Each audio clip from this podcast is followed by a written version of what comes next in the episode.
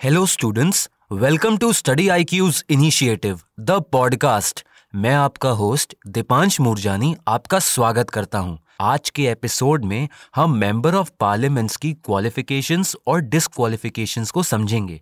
Sir सबसे पहले हम ये जानना चाहते हैं कि अगर कोई इंडिविजुअल लोकसभा का मेंबर बन जाता है तो वो कितने टाइम तक लोकसभा का मेंबर रह सकता है?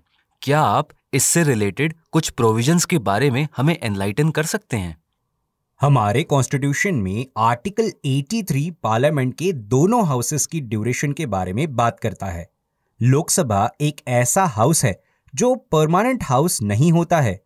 वो पाँच साल के बाद ऑटोमेटिकली डिसॉल्व हो जाता है। लोकसभा का नॉर्मल टेन्यूअर फाइव ईयर्स का होता है। उसी कॉन्टेक्स्ट में लोकसभा के हर मेंबर ऑफ़ पार्लियामेंट का भी नॉर्मल टेन्यूअर फाइव ईयर्स होता है। सिर्फ़ प्रेसिडेंट के पास ये अथॉरिटी होती है कि वो लोकसभा को पाँच साल से पहले भी डिसॉल्व कर सकते हैं और प्रेसिडेंट की उस डिसीज़न को कोर्ट ऑफ़ लॉ में भी चैलेंज नहीं किया जा सकता। लोकसभा के टर्म को सिर्फ़ नेशनल इमरजेंसी के टाइम पर एक्सटेंड किया जाता है और वो भी तब जब parliament continuation of proclamation of emergency के रेजोल्यूशन को पास करता है। हावेवर अगर इमरजेंसी को रिमूव कर दिया जाए तो उस एक्सटेंशन को छह महीने से ज़्यादा के लिए नहीं एक्सटेंड किया जा सकता। हमारे कॉन्स्टिट्यूशन में हमने 1976 में यह देखने को मिला कि fifth Lok Sabha was expiring on eighteen March 1976 लेकिन लोकसभा के टर्म को नेशनल इमरजेंसी के टाइम पर पार्लियामेंट के एक एक्ट के द्वारा एक्सटेंड कर दिया गया। For an period of five years ten months and six days जब लोकसभा के टेन्योर की बात आती है तो forty second constitutional amendment act 1976 के द्वारा लोकसभा के टेन्योर को पाँच साल से बढ़ाकर छह साल किया गया था। लेकिन फिर forty fourth constitutional amendment act 1978 के बाद लोकसभा के टर्म को वापस पाँच ईयर तक रिड्यूस कर दिया गया। सर हमने लोकसभा के टर्म को तो समझ लिया। अब हम राज्यसभा के टर्म को जानने के लिए काफ़ी इंक्विजिटिव हैं। राज्यसभा एक कंटिन्यूइंग चैम्बर माना जाता है। राज्यसभा को एक परमानेंट बॉडी के तौर पर एस्टैब्लिश किया जाता है और राज्यसभा कभी भी डिसॉल्व नहीं हो सकती। हमारे कॉन्स्टिट्यूशन में राज्यसभा के मेंबर्स के लिए कोई भी टर्म फिक्स नहीं किया गया है और कॉन्स्टिट्यूशन ने राज्यसभा के मेंबर्स के टर्म को डिसाइड करने की अथॉरिटी पार्लियामेंट को दी है। और फिर पार्लियामेंट ने इसी कॉन्टेक्स्ट में राज्यसभा के मेंबर्स के टर्म के रिस्पेक्ट में यह बताया कि according to representatives of the people's act 1951 Rajya Sabha के मेंबर्स की टर्म छह साल होगी। उसके बाद रिप्रेजेंटेटिव्स ऑफ़ पीपल्स एक्ट 1951 ने प्रेसिडेंट को ऑथोराइज किया कि वो राज्यसभा के मेंबर्स के रिटायरमेंट के लिए प्रोविजंस बनाए। डियर लिसनर्स राज्यसभा के one third members every second year retire होते हैं। उसके बाद रिटायर हुए मेंबर्स की सीट्स को फ्रेश इलेक्शंस और प्रेसिडेंशियल नॉमिनेशंस के द्वारा थर्ड ईयर की बिगनिंग में फिल किया जाता है। जो मेंबर्स रिटायर होते हैं, वो री इलेक्शन और री नॉमिनेशन के लिए भी एलिजिबल होते हैं। और री इलेक्शन या फिर री नॉमिनेशन के लिए कोई भी लिमिट नहीं होती। सर अब हम उन क्वालिफिकेशंस को समझना चाहते हैं जो मेंबर ऑफ़ पार्लियामेंट बनने के लिए नेसेसरी होती हैं। दीपांश हमारे कॉन्स्टिट्यूशन का आर्टिकल 84 लोकसभा और राज्यसभा की मेंबरशिप से डील करता है। लेकिन जब हम मेंबर ऑफ़ पार्लियामेंट के क्वालिफिकेशंस को पढ़ते हैं तो हमें यह ध्यान रखना चाहिए कि मेंबर ऑफ़ पार्लियामेंट के लिए दो तरह की क्वालिफिकेशन होती है। पहली, वो क्वालिफिकेशन जो हमारे कॉन्स्टिट्यूशन में मैंशनड है, और दूसरी, वो क्वालिफिकेशन जो रिप्रेजेंटेशन ऑफ़ पीपल्स एक्ट 1951 में पार्लियामेंट के द्वारा मेंशन की गई। अब हम उन क्वालिफिकेशंस को समझने की कोशिश करते हैं जो कॉन्स्टिट्यूशन में मेंशनड है। पहली क्वालिफिकेशन ये है कि वो इंडिविजुअल जो मेंबर ऑफ़ पार्लियामेंट बनना चाहता है वो इंडियन सिटीजन होना ज़रूरी होता है। राज्यसभा का मेंबर बनने के लिए मिनिमम एज लिमिट 30 इयर्स की है और वहीं लोकसभा का मेंबर बनने के लिए मिनिमम एज 25 इयर्स होती है। उसके बाद अगर पार्लियामेंट कुछ और क्वालिफिकेशंस प्रिस्क्राइब करती है तो उस इंडिविजुअल की रिस्पॉन्सिबिलिटी होती है कि वो उन क्वालिफिकेशंस को भी सेटिस्फाई करेगा। नेक्स्ट अब हम उन क्वालिफिकेशंस को समझते हैं, जो पार्लियामेंट ने रिप्रेजेंटेशन ऑफ़ पीपल्स एक्ट 1951 के द्वारा मेंशन किए गए हैं। पहला क्वालिफिकेशन यह है कि उस कैंडिडेट को एज एन इलेक्टर रजिस्टर करना पड़ता है उस पार्लियामेंट्री कॉन्स्टिट्यूएंसी में, जहाँ पर वो इलेक्ट होना चाहता है। अगर कोई इंडिविजुअल एक रिज़र्व सीट से इलेक्शन कंडक्ट कराना चाहता है तो वो शेड्यूल कास्ट या फिर शेड्यूल ट्राइब कम्युनिटी का मेंबर होना चाहिए। जो एससी और एसटी कम्युनिटी के मेंबर्स होते हैं, वो उन सीट से भी इलेक्शन कंटेस्ट कर सकते हैं, जो उनके लिए रिज़र्व नहीं होती है। स्टूडेंट्स को एग्जामिनेशन पॉइंट ऑफ़ व्यू से यह समझना होगा कि हमारे कॉन्स्टिट्यूशन ने आर्टिकल 84 के द्वारा पंचायत और अर्बन लोकल बॉडीज के मेंबर्स बनने के लिए मिनिमम एज 21 इयर्स डिसाइड की है। हालाँकि लेजिस्लेटिव असेंबली और लोकसभा का मेंबर बनने के लिए वही मिनिमम एज को 25 इयर्स रखा गया है। लेजिस्लेटिव काउंसिल और राज्यसभा के मेंबर्स बनने के लिए वही एज 30 इयर्स रखी गई है। सर हमने क्वालिफिकेशंस को तो समझ लिया। अब हम मेंबर ऑफ़ पार्लियामेंट की डिसक्वालिफिकेशंस को समझना चाहते हैं और हम ये भी जानना चाहते हैं कि किसी भी मेंबर ऑफ़ पार्लियामेंट को किन ग्राउंड्स पर डिस्क्वालीफाई किया जा सकता है। हमने जैसे क्वालिफिकेशंस में देखा था कि क्वालिफिकेशन दो तरह की होती है। एक तो क्वालिफिकेशंस जो कॉन्स्टिट्यूशन में मेंशन थी और दूसरी जो रिप्रेजेंटेशन ऑफ़ पीपल्स एक्ट 1951 के द्वारा पार्लियामेंट ने डिस्क्राइब की थी। ऐसे ही तरीके से हम डिस्कालिफिकेशंस को समझने की कोशिश करते हैं। तो जो डिस्कालिफिकेशंस कॉन्स्टिट्यूशन में मेंशन है, उनके बारे में डिस्कस करते हैं। ऐसा कोई भी इंडिविजुअल जो यूनियन या फिर स्टेट गवर्नमेंट के अंदर किसी ऑफ़िस ऑफ़ प्रॉफिट को होल्ड करता है तो वो मेंबर ऑफ़ पार्लियामेंट नहीं बन सकता। नेक्स्ट डिस्कालिफिकेशन जो कॉन्स्टिट्यूशन ने मेंशन किया है, वो ये है कि अगर किसी कोर्ट ने उस इंडिविजुअल को ये डिक्लेयर किया है कि ही हैज़ अनसाउंड माइंड तो वो मेंबर ऑफ़ पार्लियामेंट बनने के लिए डिस्कालीफाई माना जाएगा। और तीसरा ग्राउंड ये है कि if he is an undischarged insolvent next disqualification जो कॉन्स्टिट्यूशन के अंदर मेंशन है कि अगर ऐसा इंडिविजुअल जो इंडियन सिटीजन नहीं है और उसने वॉलेंटरीली किसी फॉरेन स्टेट की सिटीजनशिप को एक्वायर किया है तो वो मेंबर ऑफ़ पार्लियामेंट की पोजीशन से डिस्कालीफाई कर दिया जाएगा। इन क्वालिफिकेशन के रिस्पेक्ट में कॉन्स्टिट्यूशन ने पार्लियामेंट को भी एम्पावर किया है कि वो किसी भी मेंबर ऑफ़ पार्लियामेंट को डिस्कालीफाई करने के लिए लॉज बना सकते हैं। और इसी कॉन्टेक्स्ट में representation of peoples act 1951 parliament enact करता है। और इस एक्ट के तहत कुछ डिस्कालिफिकेशन के ग्राउंड्स भी मेंशनड है।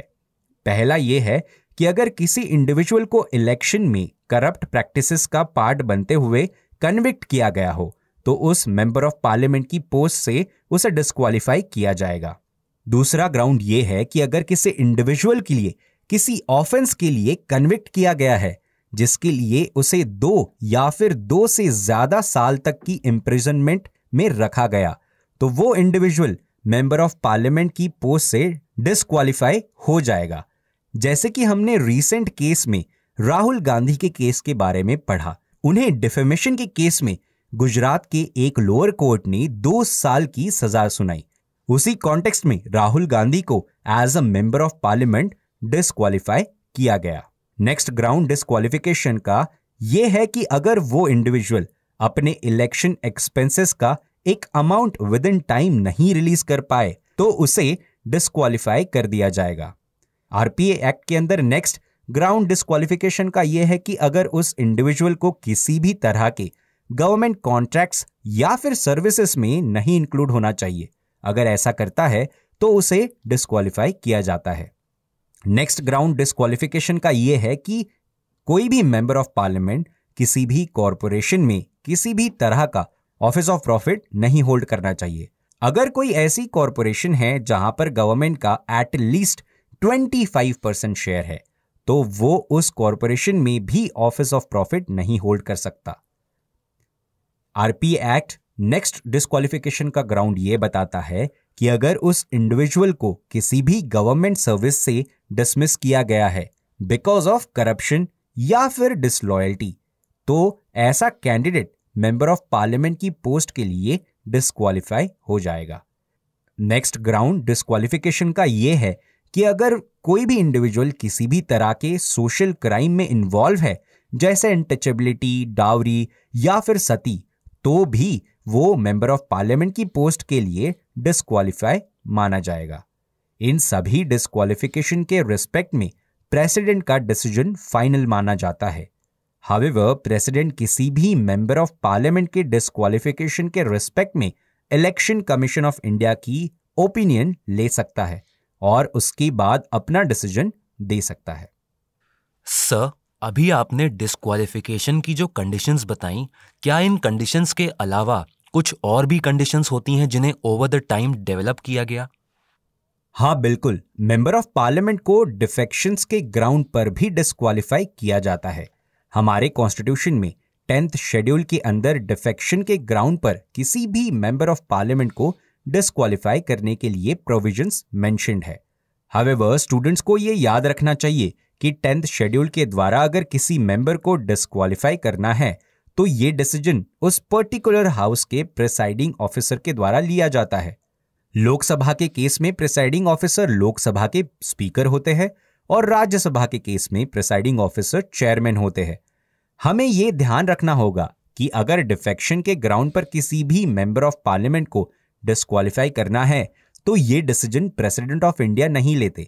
हावेवर डिफेक्शन के केस में presiding officer of the house के द्वारा लिया गया डिसीज़न जुडिशियल रिव्यू के सब्जेक्ट में होता है। लेकिन ये डिसीज़न मेकिंग का अधिकार जो प्रिसाइडिंग ऑफिसर के पास दिया गया है, उसे उस डिसीज़न को बनाने के लिए कोई भी टाइम लिमिट के अंदर वो डिसीज़न लेने के लिए उसे रिस्ट्रिक्ट या बाध्य नहीं किया गया है। और इसी के कारण बहुत बार हमने रोल ऑफ़ स्पीकर और role of disqualification of MP के अंदर टसल देखने को मिलती है। सर डिफेक्शन के ग्राउंड पर किसी भी मेंबर ऑफ़ पार्लियामेंट को डिस्कालीफाई करने के लिए कौन सी कंडीशंस हैं जो नेसेसरी होती हैं? हम डिफेक्शन की कुछ कंडीशंस को समझने की कोशिश करते हैं। अगर कोई मेंबर ऑफ़ पार्लियामेंट वॉलेंटरली उस पॉलिटिकल पार्टी के मेंबरशिप को गिव अप कर देता है, जिस पार्टी से उसको टिकट मिली थी और वो जीत कर आया था। अगर ऐसा कोई एमपी अपनी पॉलिटिकल पार्टी के द्वारा दिए गए डायरेक्शन के अगेंस्ट यानी कि अगर कोई हाउस के अंदर विप मिला हो तो उसके अगेंस्ट वो वोट करता है, तभी या फिर वो अगर वोट करने से एब्सटेन रहता है, तब भी। उस एमपी को या ऐसे कैंडिडेट को या लेजिस्लेचर को डिस्कालीफाई किया जा सकता है अंडर डिफेक्शन लॉज और तीसरा ग्राउंड ये है कि अगर कोई भी इंडिपेंडेंट इलेक्टेड मेंबर किसी पॉलिटिकल पार्टी को ज्वाइन करता है। और चौथा ग्राउंड ये है कि अगर कोई नॉमिनेटेड मेंबर किसी पॉलिटिकल पार्टी को छह महीने के बाद ज्वाइन करता है तब भी उसे डिस्कालीफाई करने के प्रावधान डिस्कालिफिकेशन के अंदर मेंशनड है। सर क्या कभी किसी मेंबर ऑफ़ पार्लियामेंट की सीट को वेकेंट किया जा सकता है? और अगर किया जा सकता है तो किन ग्राउंड्स पर एमपी की सीट को वेकेंट कर सकते हैं? मेंबर ऑफ़ पार्लियामेंट की सीट्स को कुछ ग्राउंड्स पर वैकेट किया जाता है, जैसे कि रेजिग्नेशन और डेथ अगर कोई member of parliament presiding officer को अपना रेजिग्नेशन इन राइटिंग सबमिट करता है, अगर राज्यसभा के केस में चेयरमैन को और लोकसभा के केस में स्पीकर को और अगर वो रेजिग्नेशन एक्सेप्ट हो जाता है तो उनकी सीट वैकेट होती है। और अगर चेयरमैन और स्पीकर को ये लगता है कि ये रेजिग्नेशन इनजेन्यून है तो वो उस रेजिग्नेशन को एक्सेप्ट नहीं करते। अगर कोई मेंबर ऑफ़ पार्लियामेंट अपनी पोस्ट से डिस्कालीफाई होता है, तब भी उसकी सीट वैकेट होती है और उसके लिए री इलेक्शन भी अनाउंस किए जा सकते हैं। डिस्कालिफिकेशन की कंडीशंस को अभी हमने समझा था। कुछ और भी केसेस है जहाँ पर मेंबर ऑफ़ पार्लियामेंट की सीट को वैकेट रखा जाता है। पहली कंडीशन अगर उस एमपी के इलेक्शन को कोई भी court of law null and void declare कर देती है तो उसकी सीट वैकेट हो जाती है। अगर किसी मेंबर को प्रिसाइडिंग ऑफिसर के द्वारा एक्सपेल किया जाता है तो भी उसकी सीट वैकेट होती है। अगर कोई एमपी प्रेसिडेंट के पोस्ट पर या फिर वाइस प्रेसिडेंट के पोस्ट पर या फिर गवर्नर ऑफ़ स्टेट के पोस्ट पर सेलेक्ट हो जाता है तो भी उस एमपी को अपनी सीट वैकेट करनी होती है। हवेवर जब किसी एमपी के इलेक्शन को नल एंड वॉइड डिक्लेयर करने की बात आती है तो हमारे कॉन्स्टिट्यूशन में इस तरह का कोई प्रोसीजर नहीं मेंशन है। ऐसा election null and void declare करने में representation of the peoples act 1951 का रेफरेंस लिया जाता है, जो किसी हाई कोर्ट या सुप्रीम कोर्ट को अथॉरिटी देता है कि वो मेंबर ऑफ़ पार्लियामेंट के इलेक्शन को नल एंड वॉइड डिक्लेयर करे और पार्टीज़ के पास भी ये पावर होती है कि वो कोर्ट ऑफ़ लॉ के ऑर्डर के अगेंस्ट हाई कोर्ट में अपील करे। सर मेंबर ऑफ़ पार्लियामेंट की क्वालिफिकेशंस और डिसक्वालिफिकेशंस को समझने के बाद एक एस्पेक्ट जो रह जाता है वो है डुअल मेंबरशिप का। तो इसके बारे में आप कुछ बता सकते हैं हमें? मैं सभी स्टूडेंट्स को यह बताना चाहता हूँ कि कोई भी पर्सन सेम टाइम पर पार्लियामेंट के दोनों हाउसेस का मेंबर्स नहीं हो सकता। और इसी रिस्पेक्ट में रिप्रेजेंटेशन ऑफ़ पीपल्स एक्ट 1951 के अंदर कुछ प्रोविजंस मेंशनड है। पहली प्रोविज़न ये है कि अगर कोई इंडिविजुअल पार्लियामेंट के दोनों हाउसेस में इलेक्ट हो जाता है तो उसे विद इन टेन डेज़ ये बताना होगा कि वो किस हाउस में मेंबर रहना चाहता है। हावेवर डिफ़ॉल्ट कन्वेंशन ये है कि मेंबर ऑफ़ पार्लियामेंट अगर पार्लियामेंट के दोनों हाउसेस में इलेक्ट हो जाते हैं तो उनकी राज्यसभा की सीट वैकेट हो जाती है। हालाँकि ये कन्वेंशन है, कोई सेट रिटर्न रूल नहीं है। नेक्स्ट प्रोविज़न आरपीए एक्ट के अंदर यह मेंशन है कि अगर किसी हाउसेस के सिटिंग मेंबर दूसरे हाउस के लिए भी इलेक्ट हो जाते हैं तो उन्हें अपने फ़र्स्ट हाउस की सीट को वैकेट करना पड़ता है और जिस हाउस में वो नए सिरे से इलेक्ट होकर आए हैं, उस हाउस के वो मेंबर बनते हैं। अगर ऐसी सिचुएशन आती है कि अगर मेंबर ऑफ़ पार्लियामेंट और वही मेंबर स्टेट लेजिस्लेचर में भी मेंबर बनकर जीत कर आए। तब ऐसे सिचुएशन में if a person is so elected his seat in parliament becomes vacant if he does not resign his seat from the state legislature within fourteen days sir thank you for giving us the information dear listeners आज के podcast को हम यहीं पर conclude करते हैं। Next episode में एक नए टॉपिक के साथ हम फिर से आपसे कनेक्ट करेंगे। तब तक आप स्टडी आईक्यू के साथ बने रहिए एंड कीप स्टडिंग आप study I Q presents the podcast को सभी ऑडियो स्ट्रीमिंग प्लेटफॉर्म्स पर भी सुन सकते हैं, जैसे Spotify Hubhopper Apple podcast etcetera links को कमेंट सेक्शन में पिन किया गया है. Thank you